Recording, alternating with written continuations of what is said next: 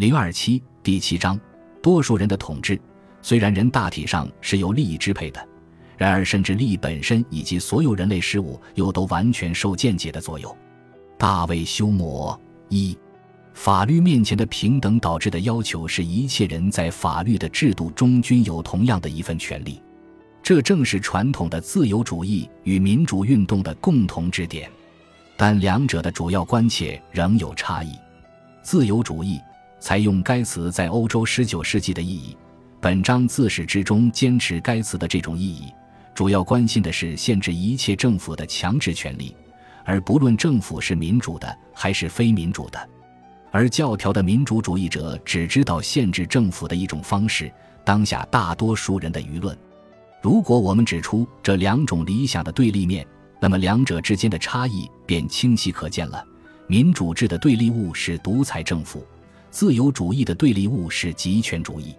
这两种体制都不必然排斥另一种体制的对立物。民主制可能运用极权主义的权利，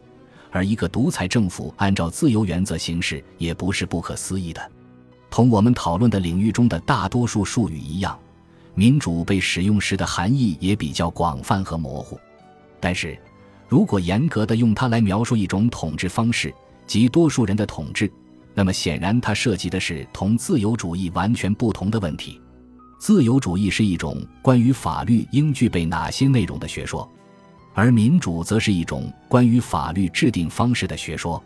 自由主义认为，只有多数人接受的事情应该在事实上成为法律，是人们所期待的。但他不相信这样形成的法律必定是好的法律。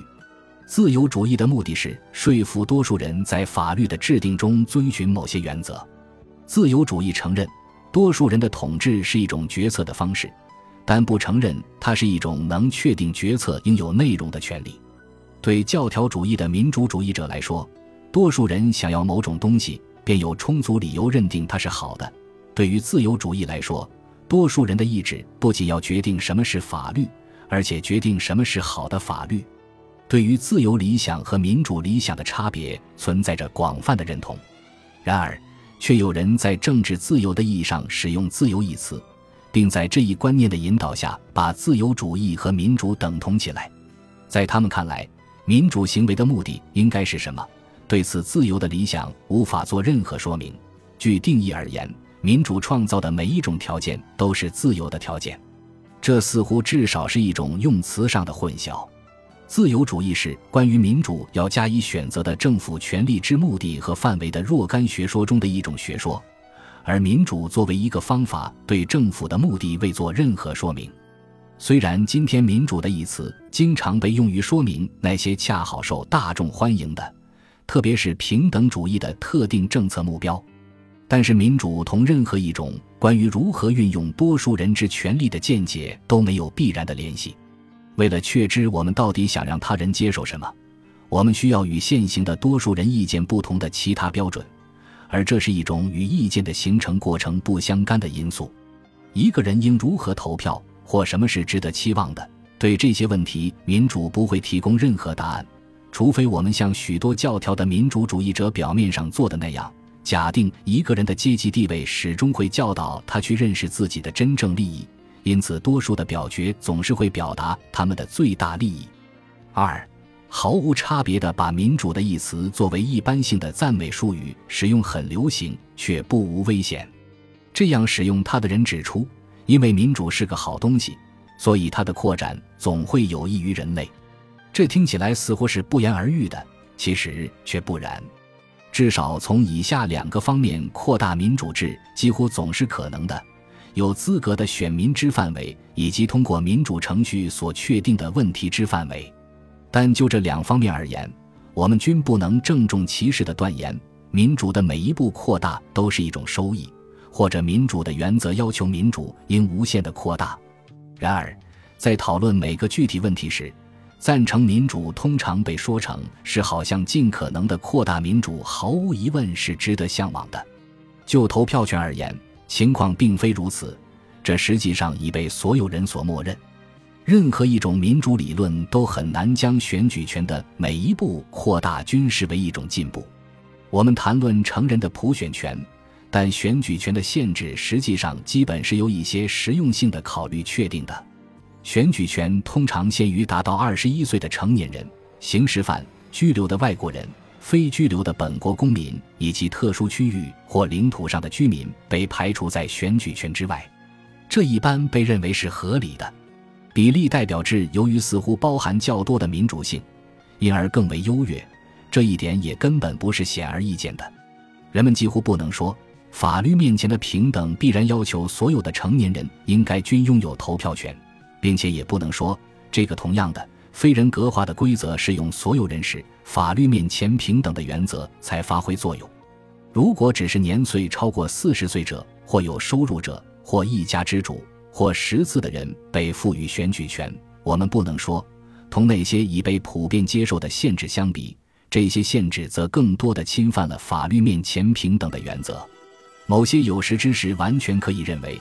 如果所有政府部门雇员或所有公共慈善事业之救济的领取者被排除在选举权之外，会更有利于民主的理想。如果说成人普选制在西方国家似乎是一种最好的安排的话，那么这并不证明某些基本原则非要求这么做不可。我们还应该记住的是，多数的人权利通常只是在某个国家内部才被承认。并且，恰好构成一国的也并非总是一个自然的或明显的单位整体。大国公民因其人数众多就应该去统治小的毗邻国家，我们当然不认为这是正确的。多数人为一定目标走到一起，或组成民族，或组成超民族的组织，他们没有理由认为自己有资格随心所欲地去扩大自己的权力范围。现代民主理论通常是根据某些品类统一的社会发展出来的，但它们却被应用于那些现存国家构成的很不完整又任意组成的单位，因此现代民主理论深受其害。以上论述意在让人们看到，甚至最教条的民主主义者也很难说民主的每一步扩大都是好事。无论赞成民主的理由多么有力，民主本身不是一种终极的或绝对的价值。必须根据他所获得的成就来对其进行评价。民主可能是实现某些目的的最好方法，但却不是目的本身。虽然我们有充足的理由在明显需要采取某种集体行动时赞成使用民主方法进行决策，但要确定扩大集体控制是好是坏这个问题，就必须依据民主原则以外的其他理由。三民主的传统和自由的传统都同意。凡是需要国家行为，特别是需要制定强制性的规则时，都应该由多数人做出决策。然而，两者对由民主决策控制的国家行为的范围却有着不同的理解。教条的民主主义者认为，尽可能多的问题由多数人投票决定是值得向往的，而自由主义者却相信，应该由多数人投票决定的问题之范围要有一定的界限。教条的民主主义者尤其认为。当下的多数人应有权利决定他们拥有什么权利以及怎样运用这些权利。相反，自由主义者则认为下面这一点很重要，即一时的多数人之权利应受到长期性原则的限制。对于自由主义者来说，多数人的决定之所以获得权威，不是因为一时的多数表达其意志这个简单的行为，而是因为对某些共同原则存在更为广泛的赞同。教条的民主主义者的中心概念是人民主权的概念，这个概念对他们来说意味着多数人的统治是无限的，并且是不可限制的。其初衷在于防止任何武断权力的民主理想，却因此成了一种新的武断权力的理由。民主决定获得权威的依据为，此决定是由一个社会中的多数人做出的。而这个社会又是由其大多数成员所抱有的某些共同信念凝聚而成的，因此多数人必须服从这些共同的原则，不可以为自己的直接利益去侵犯他们。过去通常用自然法和社会契约这些术语来表达我们上面这个观点，但这些概念已失去了感召力，并且是否使用它们来表达也与问题的实质无关。问题的实质是。正是接受这样的共同原则，才使一个群体变成了一个社会。这一共同的接受构成了一个自由社会之必要条件。一个人群变成一个社会，一般不是通过给自己制定法律，而是通过遵守同样的行为规则而实现的。这就是说，多数人的权利受到这些共同持有的原则的限制，不存在任何超越这些原则的合法权利。显然，人们有必要就如何完成必要任务达成一致见解，这由多数人决定也是合情合理的。但是，并无明显理由说明，这个同样的多数人也必定有资格去决定什么未应做之事。人们也无法说明为什么会有任何人都无权做的事情。对使用某些强制性权利的必要性缺乏足够的一致见解，就应意味着无人能够合法地行使这样的权利。如果我们承认少数人的权利，那就是说，多数人的权利最终是由少数人也接受的原则中推导出来的，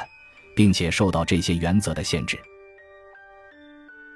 本集播放完毕，感谢您的收听，喜欢请订阅加关注，主页有更多精彩内容。